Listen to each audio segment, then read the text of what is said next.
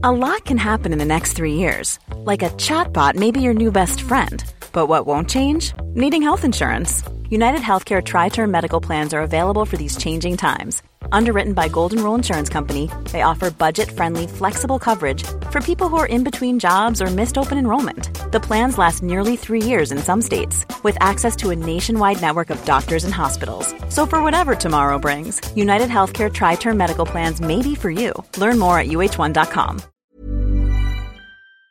18 Iloilo OFW safe in Israel. Iloilo City. 18 overseas Filipino workers, OFWs, from Iloilo were monitored safe in Israel amid the armed conflict between Israel and the Palestinian militant group Hamas, the Public Employment Service Office, PESO, of this city reported. PESO manager Gabriel Felix Umati said they were able to establish contact with the OFWs in Israel through their families, and all of them are confirmed to be in a safe condition. Umati said that three of the OFWs are in the war zone, currently taking refuge in bomb shelters.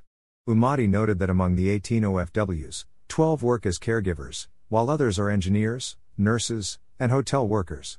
Umadi also urged families of OFWs in Israel who need help to contact their help desk through 333 1111, local 517. We are calling the families of our Ilonggo OFWs in Israel to connect with us. Report to PESO Iloilo City on their situation so we can coordinate with the Overseas Workers Welfare Administration, OWWA, and other concerned agencies, he added. Umadi also said that the city government is preparing to provide livelihood support and cash assistance for those who want to be repatriated. Meanwhile, Ritza Joy Molds, officer in charge of the Overseas Workers Welfare Administration Western Visayas, OWWA 6, has urged Ilonggos with relatives working in Israel to also coordinate with their office. Families may contact the hotline number 02 to 1348 and WhatsApp slash Viber 090832683334, 0927148186, and 0917832737, Mold said. Mold said they are still confirming with the OWWA central office the exact number of migrant workers in Israel that are from Western Visayas. In a 2021 data, OWWA 6 reported that 588,143 OFWs are from the Western Visayas. Meanwhile, the provincial government of Iloilo reactivated its 24 7 Operation Buligalongo Migrants Desk, which will be operated and managed by the province's PESO and Civil Defense Office.